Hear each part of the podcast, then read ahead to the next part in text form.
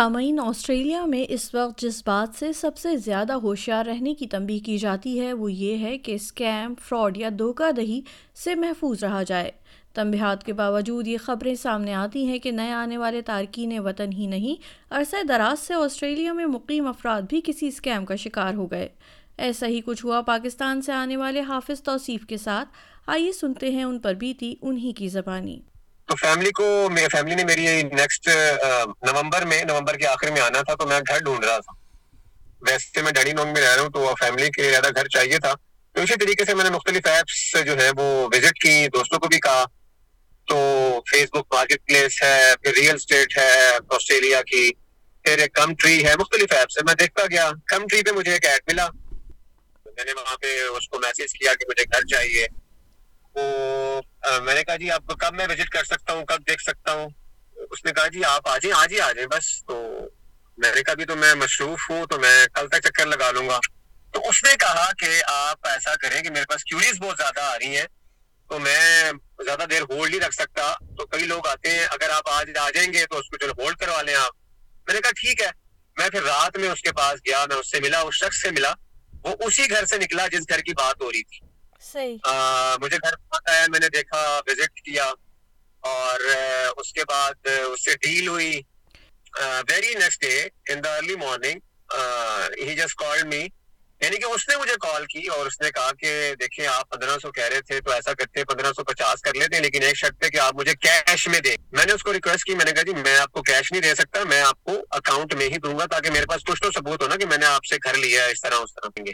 تو پھر بند ہو کے کہتا نہیں اس طرح نہیں ہوتا، پھر بند کر دی کال۔ پھر اس کے بعد دوپہر میں اس نے دوبارہ مجھے کال، اور اس نے کہا چلے ٹھیک ہے، آپ صحیح کہہ رہے ہیں، ہسٹری ہونی چاہیے بندے کی رینٹ کی، تاکہ فیوچر میں بھی آپ کو گھر مل سکے، تو ٹھیک ہے آپ صحیح کہہ رہے ہیں۔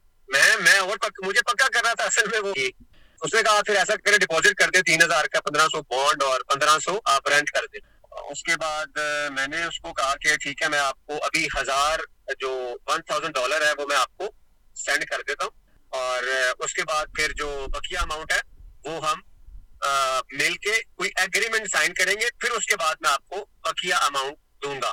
تو اس کے بعد پھر ایسا ہوا کہ وہ اس نے کہا جی ٹھیک ہے آپ پھر اماؤنٹ ٹرانسفر کر دیں۔ میں نے کہا دیکھیں بات سنیں، کیونکہ مجھے یقین نہیں آ رہا تھا۔ میں نے کہا دیکھیں بات سنیں، جب آپ کا گھر میں نے ہولڈ کر لیا ہے اور ابھی 15-20 دن کا ٹائم ہے، تو میں نے $1,000 آپ کو سینڈ کر دیے ہیں، تو آپ کو مزید کیا چاہیے؟ جب میں شفٹ ہوں گا اس دن ہم ایک پیپر اگریمنٹ سائن کریں گے، باقی پیمنٹ آپ کو دے دیں گے۔ نہیں ایسا کریں چلے 500 اور دے دیں، ایک آپ کا پورا بانڈ آ جائے گا، باقی 1500 پھر میں بعد میں لے لوں گا جب آپ آئیں گے۔ تو خیر اس کی کال آئی 30 اکتوبر کو میرا خیال۔ اس نے کہا توصیف بھائی آپ نے کب شفٹ ہونا ہے، آپ کی فیملی کا کیا اسٹیٹس ہے؟ میں نے کہا یار بس ویزا 1-2 دن میں آ جائے گا، ٹکٹس ہو جائیں گے تو وہ آ جائیں گے مڈ آف نومبر یا اینڈ آف نومبر۔ اس نے کہا اچھا لیکن میرا نا ایک بینک سے سیٹلمنٹ کا مسئلہ چل رہا ہے۔ یہ اس نے اسٹوری مجھے پہلے بھی کہی تھی، جب میں گھر لے رہا تھا تو اس نے کہا تھا میرا بینک کے ساتھ کوئی معاملہ ہے، تو شاید 1-2 دن اوپر ہو جائے، 3-4 روز۔ تو اگر آپ کو برا نہ لگے تو میں مزید جو ہے نا وہ ہفتہ 1.5 ہفتہ مزید رکنا چاہتا ہوں نا۔ میں نے کہا یار میری فیملی کا ویزا آ گیا، ٹکٹس ہو گئی، اب مجھے گھر چاہیے، مجھے گھر مینیج کرنا ہے، کیونکہ وہاں پہ کوئی بھی چیز نہیں ہے، آپ نے سب چیزیں لے کے جانی ہے۔ اچھا جی کل میں نے، اس نے فون نہیں کیا، میں نے فون کیا، میں نے کہا جی بتائیں آپ نے کہا تھا، میں کل تک بتاتا ہوں، میرا جی وہ بینک کے ساتھ سیٹلمنٹ کا چکر ہے، میری بیٹی کی پیمنٹ ہے، یہ تو وہی اسٹوری سناتا تھا مجھے۔ خیر اسی دوران میں یہ بات جہاں میں کام کرتا ہوں، جاب کر رہا ہوں اس وقت پارٹ ٹائم، وہاں پہ میں نے ان کو بتائی تھی، کیونکہ میں ان کو بتا رہا تھا، ساتھ ساتھ وہ پوچھتے تھے کہ آپ ڈیٹا فیملی کا اور گھر کہاں پہ لیا ہے۔ تو وہ ایک دفعہ پھر ان کو ان کے دوست فیصل کی کال آئی، کیونکہ وہ بھی گھر ڈھونڈ رہا تھا، وہ پچھلے 2.5 مہینے سے گھر ڈھونڈ رہا تھا، اس نے بھی اسی شخص کو پیمنٹ کی ہوئی تھی۔ خیر لبے لباب یہ کہ اس شخص کا جب فون آیا احمد بھائی کو، تو گھر کا کچھ پوچھا انہوں نے، اس نے گھر کا کچھ بتایا، تو باتوں باتوں میں اس نے اسی مالک کا نام لیا اور وہی اسٹوری سنائی، تو میرے باس کو شک ہوا، انہوں نے کہا یہ تو وہی اسٹوری ہے، وہی نام ہے جو مجھے توصیف سناتا ہے، تو یہ کہیں سیم تو نہیں ہے۔ میں نے اس کو پیمنٹ کی تھی تقریباً $1,500، اور فیصل جو تھا وہ 2.5 مہینے میں اس کو پیمنٹ کر چکا تھا تقریباً کوئی 6,700 7,000 کے قریب تقریباً وہ اس کو پیمنٹ کر چکا تھا۔ توصیف آپ کے دوسرے دوست نے اتنا بڑا اماؤنٹ کیسے اس شخص کے حوالے کر دیا؟ ہاں اچھا وہ دیکھیں بات یہ ہوتی ہے کہ نا جب اس کی بھی فیملی آ رہی تھی، تو جب فیملی اٹیچ ہو جائے نا تو تھوڑا سا ایموشنل ہو جاتے ہیں، یا کوئی مسئلہ نہ ہو۔ اس نے ٹریول کرنا تھا نومبر کے شروع میں، اسی مہینے میں پاکستان جانا تھا، اور اپنی فیملی کو جنوری میں لے کے اسی گھر میں آنا تھا۔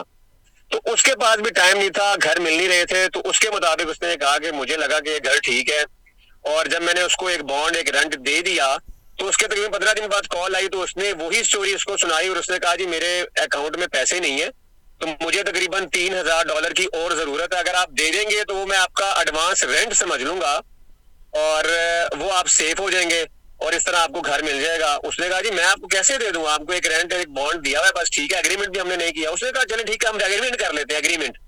اس نے یقین مانے وہ جو وکٹوریا پراپرٹی افیئر کے کاغذات ہیں اس کے اوپر باقاعدہ ایگریمنٹ کیا, سائن کیے, اپنا پاسپورٹ کی کاپی دی جو اس کا آسٹریلین پاسپورٹ ہے, مجھے بھی اس نے آسٹریلین پاسپورٹ کی کاپی دی تھی, اور میرا ایگریمنٹ تو ہونا تھا اس وقت جب میں نے شفٹ ہونا تھا اور 1500 مزید دینے تھے. کچھ بھی نہیں, ہم نے کہا ٹھیک ہے پولیس اسٹیشن چلو ہمارے ساتھ, ہم وہاں جا کے ایگریمنٹ کر لیتے ہیں کہ یہ شخص ہے, اس نے اتنے پیسے دینے ہمارے, کل دے گا یہ.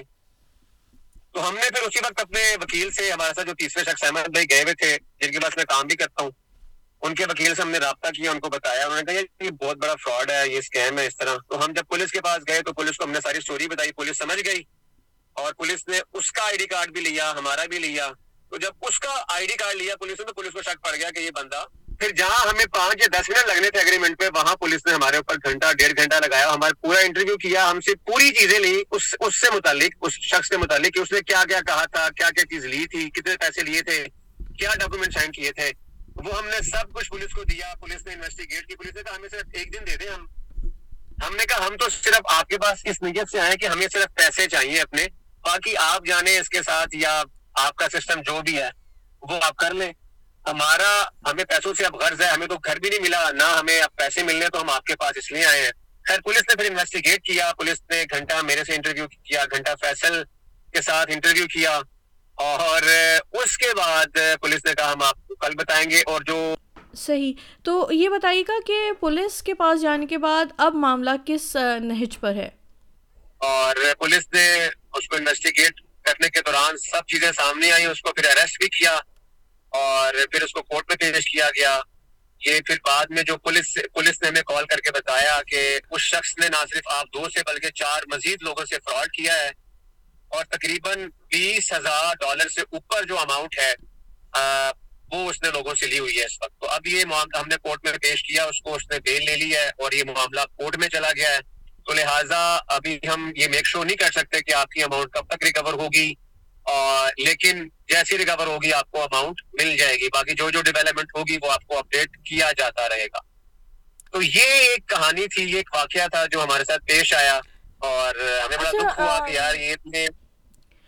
سامعین, پیسوں کا لین دین کرتے ہوئے انتہائی ہوشیار رہنے کی ضرورت ہے. حافظ توصیف کے ساتھ کرائے کا گھر ڈھونڈتے ہوئے ایک فراڈ ہوا, جس کی تفصیل آپ سن رہے تھے اس پوڈ کاسٹ میں.